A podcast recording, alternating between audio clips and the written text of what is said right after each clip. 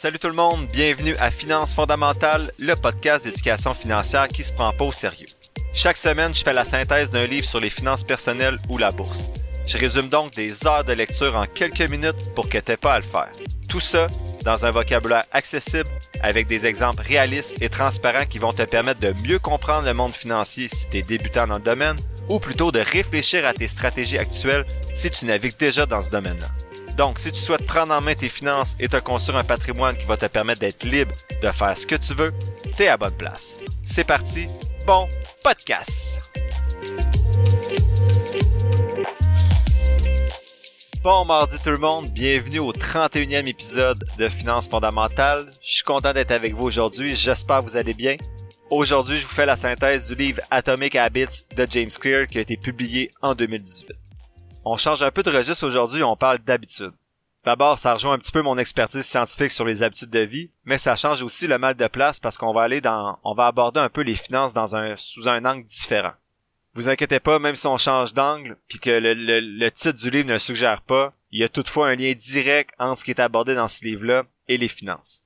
On le voit d'ailleurs dans la citation suivante, Habits are the compound interest of self-improvement. Donc, les habitudes sont le, rendement composé du développement de soi, du développement personnel. Comme quoi, les intérêts composés, les rendements composés sont partout. On a vu dans, les épisodes du podcast que la santé financière passait, comme pour la santé physique d'ailleurs, par des habitudes qui étaient saines. C'est cependant pas toujours facile de changer ses habitudes. Je suis bien content de faire ce résumé-là aujourd'hui parce que j'ai lu le livre il y a environ euh, deux ans, un an et demi, deux ans, et à l'époque, ça avait apporté des gros changements dans plusieurs de mes habitudes personnelles de replonger dedans aujourd'hui, ça me permet de réfléchir à nouveau aux trois habitudes que je souhaitais améliorer à l'époque. Je garde ça secret, bien sûr. Il y a plein de mystères dans ce podcast-là. Je vais pas vous partager mes trois habitudes parce qu'il y en a une des trois que j'ai pas réussi encore. Donc, Atomic Habits, c'est le guide pour rompre avec les, mauvaises habitudes puis en adopter de nouvelles, en fait, qui sont euh, plus adéquates ou qui répondent mieux à nos objectifs et tout ça en quatre étapes. Le livre montre que les petites habitudes quotidiennes se transforment finalement en changements massifs et positifs avec le temps. C'est vraiment un livre exceptionnel que je recommande à tout le monde, même s'il est pas particulièrement sur les finances, il englobe beaucoup plus que ça. Donc James Clear, l'auteur, ben quand il était au lycée, il a reçu un bâton de baseball dans le visage, il a eu le nez cassé, des gonflements cérébraux dangereux, des yeux disloqués, des fractures, puis son rétablissement a pris plusieurs mois. Donc pour relancer sa carrière de joueur de baseball, il n'a pas eu d'autre choix que de s'appuyer sur la force des petits progrès, des petits changements. Finalement, ses bonnes habitudes, ses petits changements progressifs lui ont permis de redevenir un joueur euh, de baseball élite et de faire partie de l'équipe toute étoile américaine au niveau universitaire, donc euh, bravo. Aujourd'hui, c'est l'un des chercheurs, auteurs les plus populaires dans le domaine des habitudes. Il touche des millions de personnes grâce à son blog jamesclear.com. Son premier livre Atomic Habits est désormais le guide de référence sur le sujet et est rapidement devenu un best-seller au New York Times. Donc le premier élément de synthèse du livre, c'est devenir meilleur 1% à la fois. Donc le chapitre 1 du livre touche les habitudes. En fait, ça rappelle, ça, ça, ça redit ce que j'ai dit tout à l'heure. Les habitudes sont les intérêts composés du développement de soi. S'améliorer 1% chaque jour compte beaucoup à long terme. L'auteur dit que les petits changements semblent souvent ne faire aucune différence jusqu'à ce que vous franchissiez un seuil critique. Les résultats les plus puissants de tout le processus sont souvent différés. Donc vous devez être patient. C'est pas à cause que vous changez une habitude aujourd'hui que vous allez voir les résultats tout de suite. Ça va prendre du temps, mais quand vous passez le seuil critique, vous vous rendez compte, mon Dieu, le, chemin que j'ai fait et tout ce que j'ai parcouru depuis les petits changements que j'ai apportés dans ma vie. Pour moi, ça, ça s'applique tellement aux finances. Si t'es endetté ou t'as pas encore beaucoup d'actifs à 40 ans, faut pas que tu prennes tout le problème d'un coup. Faut que tu tentes d'épargner 1% de plus à chaque mois et tu vas te rendre compte un jour que finalement t'as fait un bon bout de chemin. Le seuil critique que l'auteur parle, je l'ai traduit en, l'appelant le seuil de potentiel latent. Donc le changement est lent, il y a beaucoup qui abandonnent. Si tu vas courir tous les jours pendant un mois, tu verras pas tant des grands changements euh, au niveau de ton physique, peut-être au niveau de tes performances, parce que quand on commence à courir au début, ben les, les progrès sont rapides. Par contre, si tu cours pendant 10 ans, ben oui, clairement, tu vas voir les changements de façon assez éloquente. Il faut donc s'assurer de briser ce plateau-là, qui est le seuil de potentiel latent que, que l'auteur parle. Au-delà du talent et du travail, l'auteur dit que pour traverser ce seuil-là, les meilleurs athlètes sont ceux qui sont capables de dealer, en fait, qui sont capables de handle the boredom, donc sont capables de, de dealer avec l'ennui. Comme le notait Machiavel, les hommes désirent la nouveauté à tel point que ceux qui vont bien souhaitent un changement autant que ceux qui vont mal. Donc on veut tellement de la nouveauté que même quand nos choses vont bien, on va essayer de trouver, on va essayer de changer les choses juste pour changer. Donc les athlètes élites, ce qu'il disait l'auteur, c'est qu'ils vont s'entraîner puis c'est pas nécessairement la, le travail ou le talent. Oui, ça, ça, ça entre en ligne de compte, mais il disait que vraiment c'est des gens qui vont s'ennuyer à faire un entraînement qui se ressemble pendant 10, 15 ans qui vont réussir à, à surperformer les, les autres athlètes. Donc moi je trouve que ce, cet élément-là d'apporter du changement puis de en fait d'apprécier l'ennui, ça fait vraiment un lien direct avec les FNB passifs indiciels. Parce que je vous l'ai dit souvent, la meilleure la stratégie gagnante des FNB passifs indiciels, elle est plate. Je peux pas vous parler de ça à chaque épisode parce que ça serait d'un ennui mortel. Mais justement, cet ennui-là, d'avoir une stratégie gagnante mais ennuyante, ben ça s'applique directement aux finances, aux stratégies qu'on parle depuis le début du podcast. Donc ce qui est dangereux, c'est d'adopter cette stratégie-là et ensuite de s'ennuyer et de faire comme moi un petit peu avec 30% de mon CELI, d'essayer de faire de, l'investissement actif qui prend beaucoup de temps et qui n'a pas nécessairement les rendements associés au temps qu'on investit dans, dans cette stratégie. L'auteur dit que c'est un processus. Donc le 1% de changement, c'est vraiment un processus. Si vous voulez des meilleurs résultats, il faut oublier les objectifs et plutôt focuser sur le processus. Donc on focus pas sur le produit, on focus sur le processus, donc le chemin qu'on prend pour se rendre. Donc en anglais, il dit focus on system, not goals. Donc ça revient à la course, le fait de te lever chaque matin et d'aller courir, c'est ça ton habitude. C'est ça le processus, c'est sur ça que tu vas te concentrer. Et non la perte de poids, par exemple, qui est ton objectif. Si on revient aux finances, investir 100 dollars chaque mois dans un FNB passif indiciel, c'est ça ton habitude. C'est pas le produit qui t'intéresse de faire un rendement de 10% par année ou d'accumuler 100 000 dollars. Concentre-toi sur le processus, le 100 dollars investi chaque mois, et tu vas te rendre compte à moment tu vas traverser le seuil de potentiel latent, donc le seuil critique, et tu vas dire, ben mon Dieu, ça fait 15, euh, ça fait 10 ans que j'investis, je suis rendu à 100 000 dollars dans mon compte. Donc, euh, concentre-toi sur le processus et non le produit. Donc moi personnellement, mon objectif c'est de remplir mes comptes avantageux fiscalement. C'est peut-être pas le bon parce que c'est un petit peu un, je me concentre sur un produit. Je devrais peut-être plutôt viser un pourcentage de taux d'épargne et éventuellement mon but serait atteint. Donc au lieu de dire je veux remplir mon CELI et mon REER, peut-être que je devrais dire ben, je veux maintenir un taux d'épargne de, toujours supérieur à 30% chaque année et inévitablement un jour mon CELI et mon REER vont être remplis bien beau vouloir se concentrer sur le processus, mais dans la réalité, c'est pas nécessairement facile parce que plusieurs de nos choix ou nos habitudes vont pas avoir des impacts immédiats, donc des, résultats immédiats. Le cerveau humain n'est pas nécessairement conçu pour ça. On aime bien avoir une récompense immédiate, donc faut vraiment combattre ce désir-là puis s'assurer de se concentrer sur le processus et tout en sachant qu'un jour, les résultats vont apparaître et qu'on va traverser le seuil critique qui est suggéré par l'auteur. Enfin, pour ce dernier point-là, euh, ben, en fait, pour le dernier point de ce premier élément de synthèse-là, l'auteur parle du Goldilocks Rule.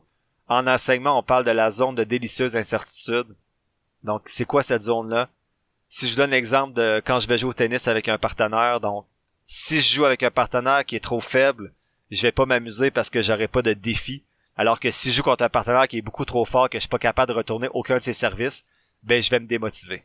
C'est la même chose avec les habitudes que vous souhaitez changer. Donc, le 1% que vous souhaitez changer, assurez-vous que cette que cette euh, en fait que les, le processus et les objectifs que vous que vous vous fixez vous donnent un défi mais sont pas non plus irréalistes. Donc ça doit pas devenir plate ou trop difficile, ça doit vraiment être dans la, zone de délicieuse incertitude qui, est mentionnée par l'auteur.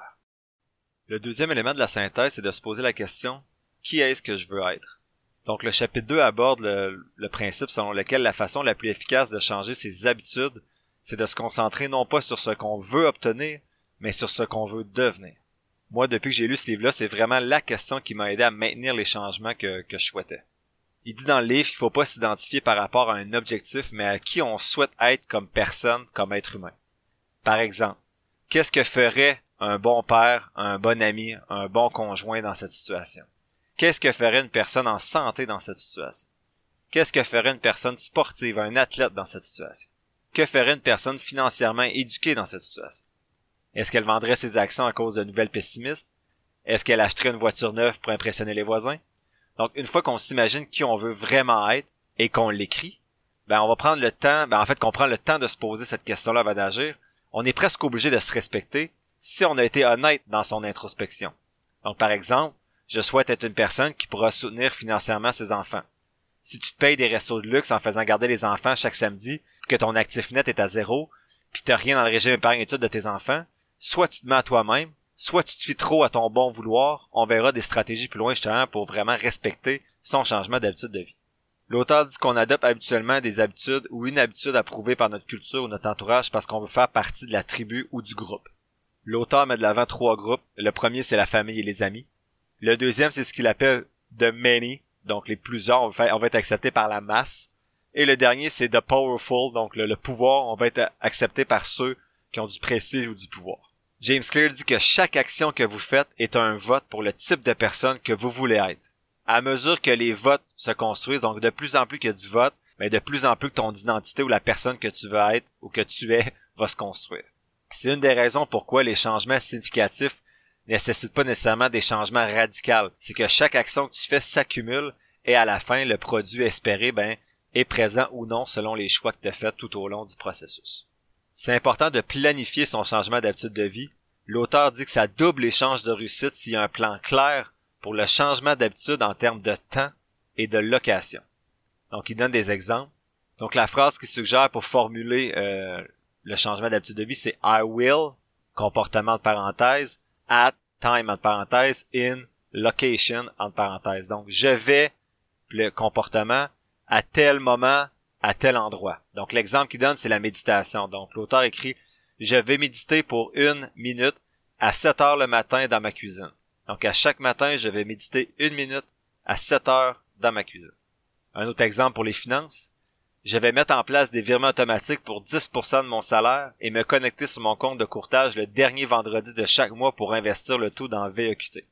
Donc tu vois, ça c'est vraiment, il y a un comportement, un temps et, une, et un endroit.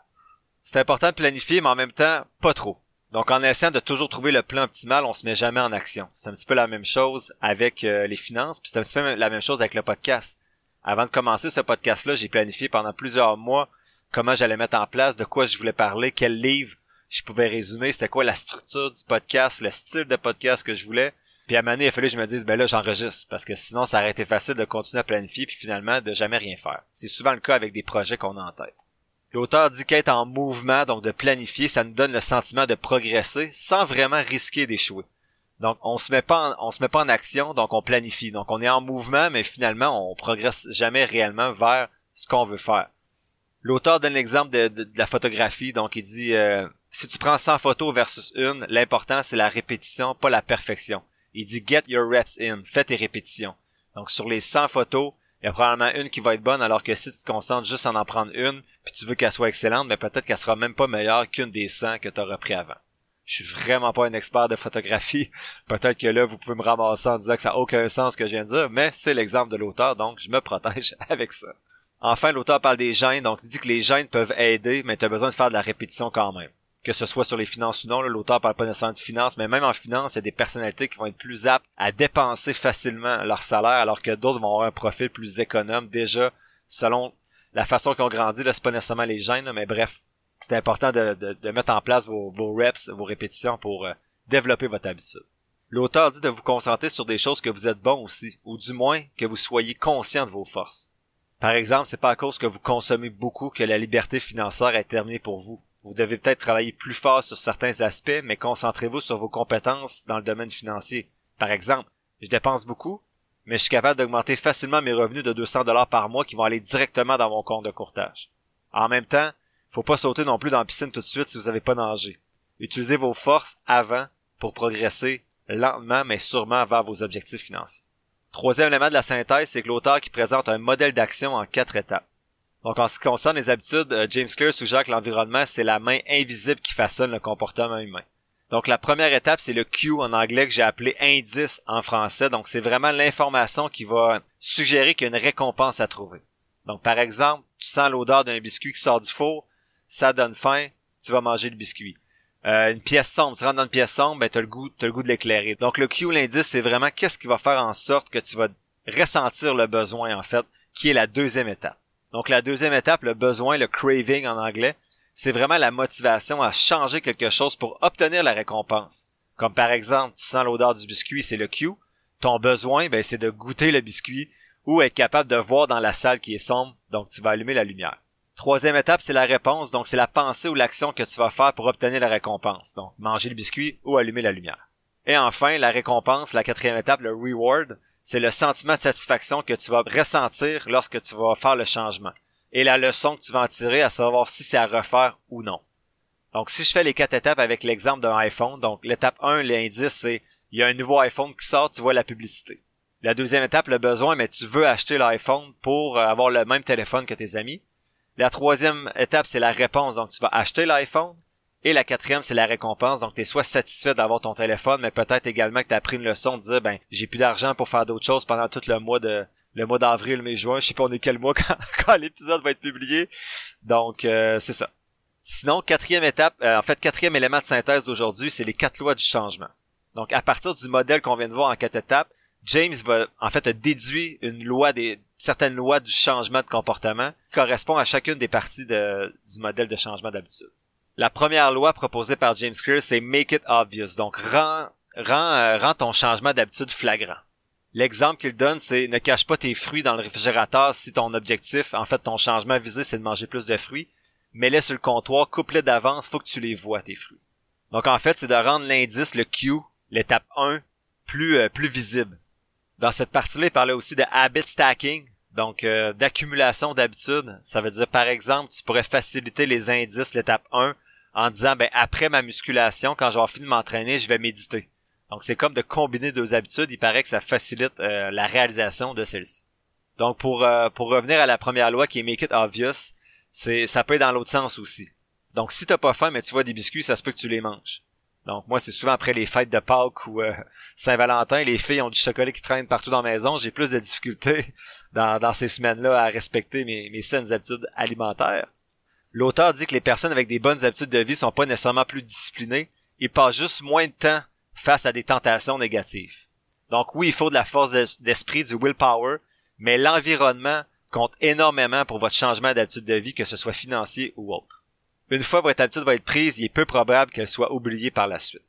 Donc la maîtrise de soi, c'est plus une stratégie à court terme qu'à long terme. Il faut vraiment changer votre environnement pour changer euh, vos habitudes de vie les études ont montré aussi que l'anticipation d'une récompense va souvent euh, être plus forte que la récompense en soi. Donc, par exemple, ton, taux de dopamine est plus élevé quand tu penses à tes vacances que quand tu es dans tes vacances euh, pour vrai. Deuxième loi, c'est make it attractive. Donc, rends ton changement d'habitude attrayant. Il continue avec l'exemple des fruits. Donc, si tu veux manger plus de fruits dans une semaine, ben, il dit de peut-être choisir en premier les, le fruit que t'aimes le plus.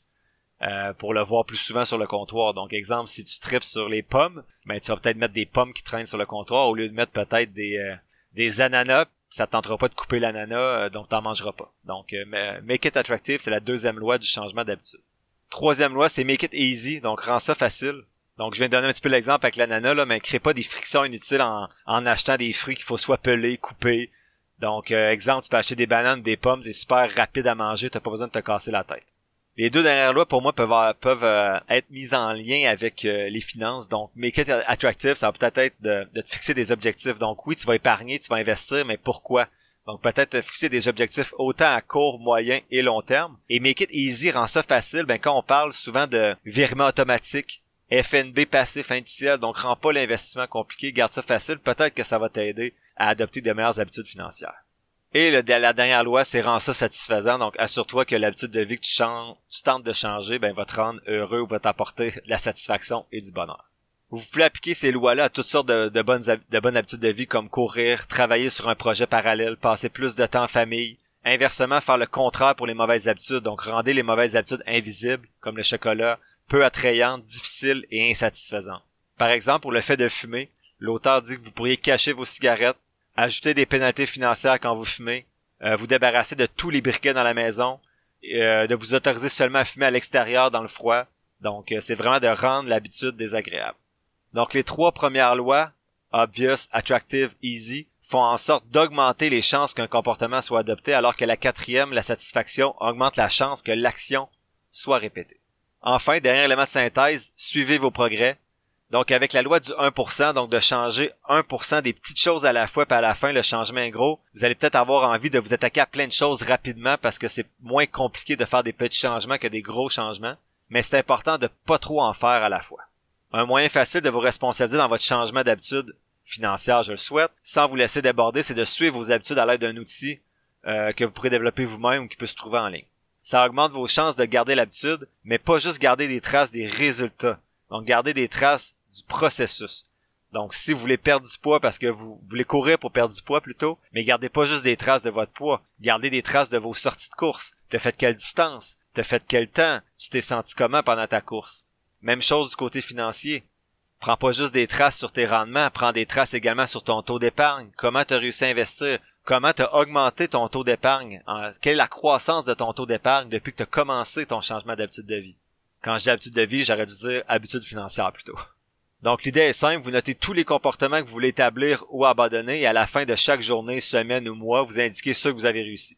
Ça peut se faire sur une application, un journal, un fichier Excel, une feuille en papier, ça c'est à votre discrétion. Cette stratégie-là est basée sur ce qu'on appelle parfois le Seinfeld Productivity Hack. Donc l'humoriste Jerry Seinfeld marquait, il semble, sur son calendrier toujours d'un grand X chaque fois qu'il inventait une blague. Donc rapidement, son objectif a, été de pas briser la chaîne. Donc chaque jour qu'il inventait une blague, il mettait un X. Donc sa motivation, ça a été je veux pas briser ma chaîne de exemple de 80 jours de suite avec une blague, donc il travaillait fort pour mettre un X à chaque jour. Donc c'est une stratégie simple, mais qui est efficace pour vous aider à prendre de bonnes habitudes.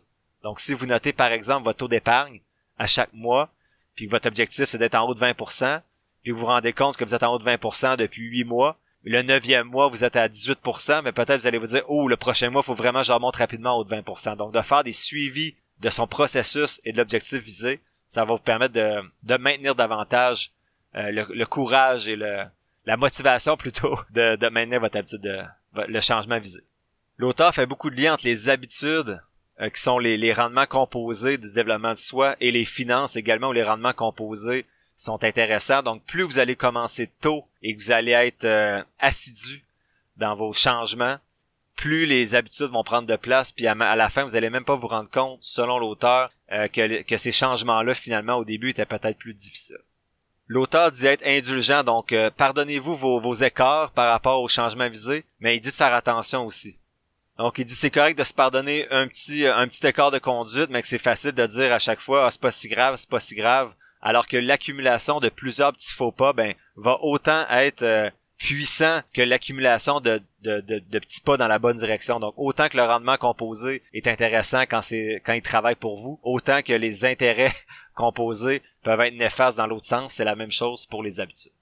Donc en conclusion, c'est vraiment un livre qui m'a inspiré, qui vaut la peine d'être lu. Je suis pas certain que j'ai réussi dans le podcast à vraiment rendre euh, justice à ce que ce livre-là m'a apporté, autant du côté financier, mais surtout du côté personnel.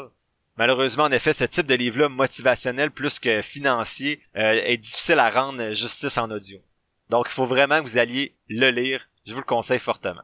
Personnellement, je crois que je suis vraiment devenu une meilleure personne, un meilleur père à la suite de la lecture de ce livre-là, qui pour moi concernait pas vraiment mes finances puisque le virage était déjà amorcé à ce moment-là. Mais j'ai travaillé sur d'autres choses dans ma vie, puis peut-être que vous, ça pourra concerner plutôt vos finances ou un des changements que vous pourriez viser, ça pourrait être vos finances si c'est quelque chose qui, est pertinent dans, votre vie à vous. Là. Donc, je souhaite également de bonnes réflexions de votre côté à la suite de la lecture de, ce livre-là. En gros, qu'est-ce que je retiens du livre? Qui souhaitez-vous être comme, euh, comme être humain? C'est quoi vos objectifs en lien avec les finances? J'imagine que vous avez quand même des objectifs financiers vu que vous écoutez ce podcast-là. Ça peut être avec votre santé, vos relations sociales, votre travail, votre couple, vos enfants. Donc, je vous invite à appliquer la règle du 1% pour devenir lentement, mais sûrement, une meilleure version de vous-même. La semaine prochaine, je fais la synthèse du livre de Napoléon Hill, de 2016, donc l'édition 2016 qui s'appelle Think and Grow Rich. Et ce jeudi, j'ai partagé sur la page Facebook du podcast l'analyse de trois autres compagnies en bourse, soit Vertex Pharmaceuticals, VRTX, Copart, CPRT et NVR Inc., NVR. L'épisode tire à sa fin. Je te remercie d'avoir pris quelques minutes aujourd'hui pour m'écouter. J'espère que les contenus partagés t'auront apporté de la valeur. Si c'est le cas, ou bien que tu trouves que de façon générale, le podcast aide à ta santé financière, tu peux soutenir mon travail de trois façons différentes. D'abord, tu peux t'abonner au podcast pour 3,99 par mois afin d'avoir un accès en plus à un épisode mensuel supplémentaire à chaque premier jeudi du mois. Ensuite, tu peux donner de la visibilité au podcast en le partageant avec ton entourage et sur tes réseaux sociaux ou en cliquant sur le bouton suivre, abonnement ou quelque chose qui ressemble à ça selon la plateforme sur laquelle tu m'écoutes. Ça, ça te coûte rien et ça m'aide beaucoup. Enfin, tu peux nourrir les futurs épisodes en me posant des questions ou en me suggérant des lectures sur la page Facebook du podcast ou par Gmail. Toutes les informations sont quelque part dans la description de l'épisode. Je t'invite justement à t'abonner à la page Facebook du podcast pour avoir accès chaque semaine à l'image synthèse des épisodes et également à l'analyse des compagnies en bourse que j'effectue à l'aide de ma stratégie d'analyse fondamentale. N'oublie pas que je suis pas un expert, prends donc jamais ce que je dis pour du cash, fais toujours tes propres recherches. Sur ce, merci encore pour ton écoute et on se voit dans le prochain épisode de Finances fondamentales.